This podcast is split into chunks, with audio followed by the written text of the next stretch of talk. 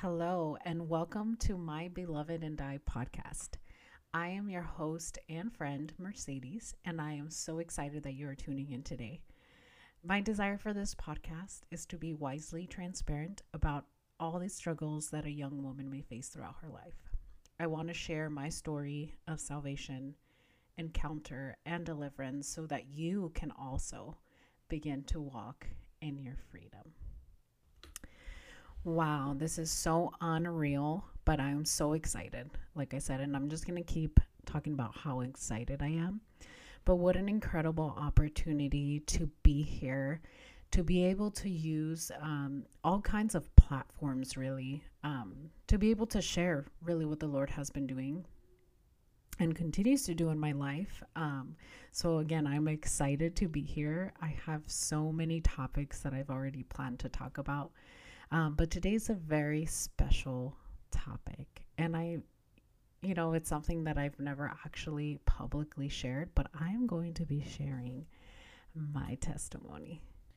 Sharing our testimony is extremely important because, you know, the word says that uh, faith comes through what we hear. So sometimes hearing other people's testimonies and hearing what other people have been through or are still struggling with, you know, really increases their faith to believe, hey, you know, I I also am struggling with this, so I know that the Lord can also do it for me. I also really pray that this will be help for maybe you're a young person who has been struggling and you don't have a mentor, you don't have anybody to listen to you, or maybe you're still believing those lies and are super extremely ashamed, you know, of maybe your past or the things that you're doing today. So I want to break those barriers in your mind and help you again, guide you towards your deliverance. Um, so, and trust me, I will give you guys my testimony and it's all going to make sense, everything I'm saying. So I pray, Holy Spirit, um, that you use me as a vessel uh, to bring the message of freedom, Lord, to every heart of whoever is listening to this. Lord, I pray that every wall that has been built up around our hearts, uh, maybe from trauma and pain, Lord, that those walls will begin to come down. Lord, that every heart will begin to allow Jesus to come into their heart and just transform every area in their lives. In Jesus' name I pray. Amen. All right, so let's dive into my testimony. Um, I was born in Los Angeles, California, and we lived there until I was about 10. And after I was about 10, my parents decided to move to a completely different state, and we moved to Washington State. My family and I were pretty active in the Catholic Church, um, and active in the sense that we participated in all the ceremonies and all the things, you know, that you do in the Catholic Church. So we were all baptized, you know, as infants. Um, and we did like the confirmation ceremony and all that all that stuff. By the time I was about 11 is when we had moved to Washington State. And I just remember feeling very overwhelmed because I didn't know what to expect. You know, I was leaving all my friends behind and I was afraid again that I wasn't going to be like accepted where I was going or that I wasn't going to be able to make any friends. So starting middle school, I did not know how to cope. So I was getting in trouble all the time. Um, I remember getting called into the principal's office many times. Um, and actually, a lot of people don't know this, but um, when I was in middle school, I ended up getting suspended because I just kept getting in trouble so much. But anyway, around that time, my mother um, decided to visit this small Pentecostal church in the city we lived in. Um, and I'm not gonna lie, I I did go with her because I was curious, you know. But that was one of the craziest thing craziest things I have ever experienced. I remember like seeing people like dancing and crying, and as they were praying, they were speaking in tongues. And of course, I didn't know what that was at the time. But needless to say, when I was 14, so it's been some time, but when I was 14, is was when I finally like wholeheartedly decided to accept Christ as my savior. Um, and I remember feeling overwhelmed um, when I first encountered him, but something inside of me just like this faith just came from me. So I didn't understand it. I was so young. I didn't think God could ever encounter somebody so young, but I just went with it. A couple years after that, I started serving at the church. So I started um, helping, taking care of kids. So back in the nursery, um, teaching Sunday school lessons. So I was like this kid teaching the kids. but anyway, and then after that is when I started joining the worship team. Um, and there was a small youth group at that time. So I did that. And I remember at that time just deciding that I was going to focus on God and serving Him, as well as really focusing on my schooling because I had all these goals and I wanted to be this um, professional woman and all that stuff. So I was really focused on that. And in fact, I didn't like I didn't have many friends during this season and I didn't date anybody my entire like high school um, and in college I didn't date anybody. So then um, during my college years, I actually had the privilege to begin leading worship and co leading the small youth group that we had at the church I was attending at the time. Now, that was the Mercedes that was public. You know, that was the Mercedes that if you would have walked in to the church for the first time and you would have seen this worship leader, you would have seen this young girl that was, you know, praying for the youth and preaching and it, a lot of people would actually tell me like, "Wow, I want to be like you one day." But in reality, I was having such a such a huge internal struggle that went back all the way to when I was young and it was many years many years of the fear of ever allowing that little girl to be known when I was very young um, my my innocence and my purity actually was taken away from me as a result of a violation and this led to a huge open door um, that I didn't really understand in the beginning, but a huge open door to uh, sexual sin in my life. Little did I know that this was going to be the start to more than a decade of struggle and shame and a hidden hidden addiction um, in my life. And you know, um, throughout my walk with the Lord, it was something that Holy Spirit would always convict me of. And if you don't know what conviction is, is Holy Spirit is the only one that can convict us, but a conviction is not the same as condemnation. Um, a conviction is when Holy Spirit convinces you in a so loving way um, about your wrongdoings.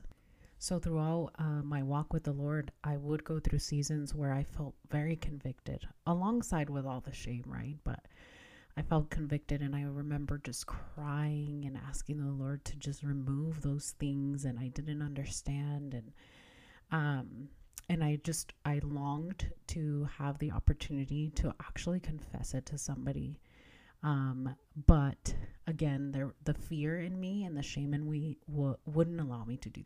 I remember having certain breakthroughs, you know, in my life where, especially when I started leading worship, um, I would cry out to the Lord and say, God, like, I do not, I know that I should not be struggling with these things and I want to fight it and I don't want to deal with it. So I would feel breakthroughs, like, in the sense that the struggle was less, but it was always still there. Fast forward to after college is when I experienced um, my first ever like break, uh, heartbreak. Sorry, um, and this really made me realize, honestly, like where my trust was in, and it wasn't fully in the Lord.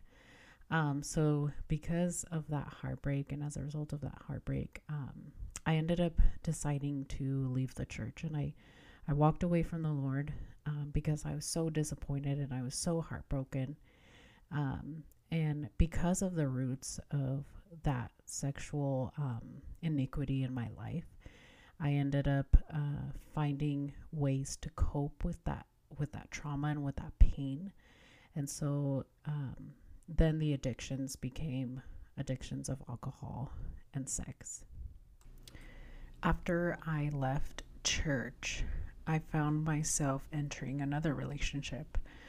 Um, but little did I know how this was going to turn out because at first, you know, when I when I first started getting to know this man, I um, my understanding was he was Christian and he was going to a church. Now he was from a different city, so I couldn't really actually witness that this was true. I just kind of believed him. Um, and throughout um, some months, I started noticing that he had a way to really manipulate me.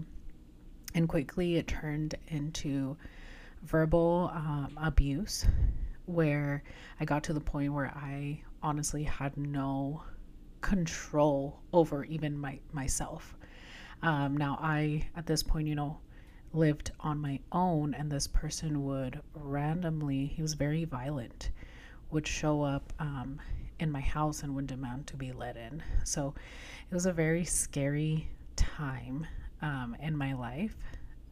And unfortunately, you know, I never really understood before how women who are in abusive relationships don't just walk away, you know, like just walk away is what I would always say. But I got a firsthand understanding of really how that works when you have somebody who is very controlling and very manipulative. I know that it was only the Lord who really helped me get out of that situation. Um, but once I was able to actually even tell my family about everything that had happened that really was like the stepping stone to get back to the lord. And i it was finally when i realized like how much more broken i was that i was like okay lord i need to be where you are. I was able to connect to a different church um, with people that um, have been used in the deliverance ministry which that is going to be another topic that we will talk about later. But I was able to really find people that just resembled Jesus's heart. I mean, I remember sitting with this person who I had no idea who she was, but just telling her all the things that I had done and how I felt. And I just remember her looking at me with so much love and saying, like, okay, okay, that's it.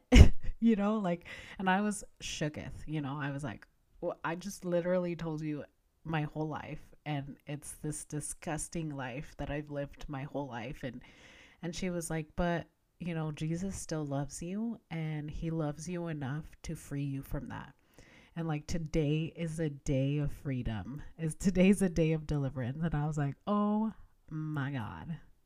So that day I was able to recommit my life to Christ and I promised him that I was going to serve him and that I was going to seek him so that I can be completely free and then serve him again just freely and completely for the rest of my life. So today I can freely confess that I no longer am living in bondage and I can testify that the Lord um, gives me the ability to not even desire to participate in in the sin I was participating in before um, and something that honestly I did not think was possible. The Lord restored my purity to the extent that I remember in the past feeling like I didn't have control over like lustful thoughts. And now, even just like listening to other people talk about it, like it's almost like I don't, I, I don't want to be, I don't want to be part of this, you know, which is so weird to me I mean, weirdly amazing. Part of, you know, being able to close doors to those areas that are issues um, is doing things like not listening to music that refers to anything sexual or really watching and pruning what you're seeing on social media, you know. So, those are all steps that I'll go into detail in, in future episodes, but steps that really help me to separate me from those things and really closing those doors forever. And I want to clarify I think we are all a work in progress. Like, I don't think this is the end of it. I always, you know, long to tell the Lord, hey, Lord, you know, let's go deeper. Let's, let's, let's see what else, you know, because the ultimate goal and my ultimate desire is, you know, to be like Jesus, like to say, Lord, when we sing and when we say, Lord, uh, more of you and less of me, like that is what we're saying. We're saying, hey, like David would say, like, search my heart, you know, everything that is not pleasing to you, like, pluck it out, chisel it out, take it away. Um, and it's a, it, it, you know, it's an intense journey, but it's such a beautiful, beautiful thing to experience. So, with all of this being said, this is um, the completion of episode one of My Beloved and I. I am relieved and so excited to have been able to share my testimony. Now, you know, everything I shared today is kind of like a summary, you know, a quick run through, kind of highlighting um, some of the, I would say, more most impactful um, times in my life. But like I've pre- previously said already, as the episodes develop and we touch on different subjects. I'm so excited to be able to share more details about my life and experiences. Um, you know, for things that when it comes to relationship, when it comes to friendships, um, when it comes to career and work and all that stuff. So keep watching out for some of the announcements uh, so you know that so you know when the next episodes are up. My goal is going to be to put out an episode weekly.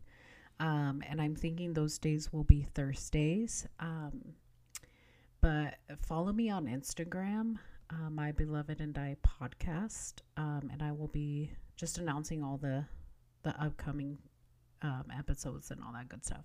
So again, thank you so much for joining in. I hope and I hope and I hope and I hope that you will allow the Lord to just begin to touch your heart. You know that maybe you're someone who's listening and as a result of trauma, as a result of disappointment, um, or anything that might have happened to you in the past. Maybe you've put up walls um, and you don't want to allow anybody to come in. And sadly, a lot of times we end up preventing even the Lord to come in and touch us. So just pray tonight, you know, that Holy Spirit will begin to break down those walls so that the Lord can really set you free to take the veil out of your eyes so that you can see the truth. Because, again, when you know the truth, the truth is what really is going to set you free. So, have a blessed night.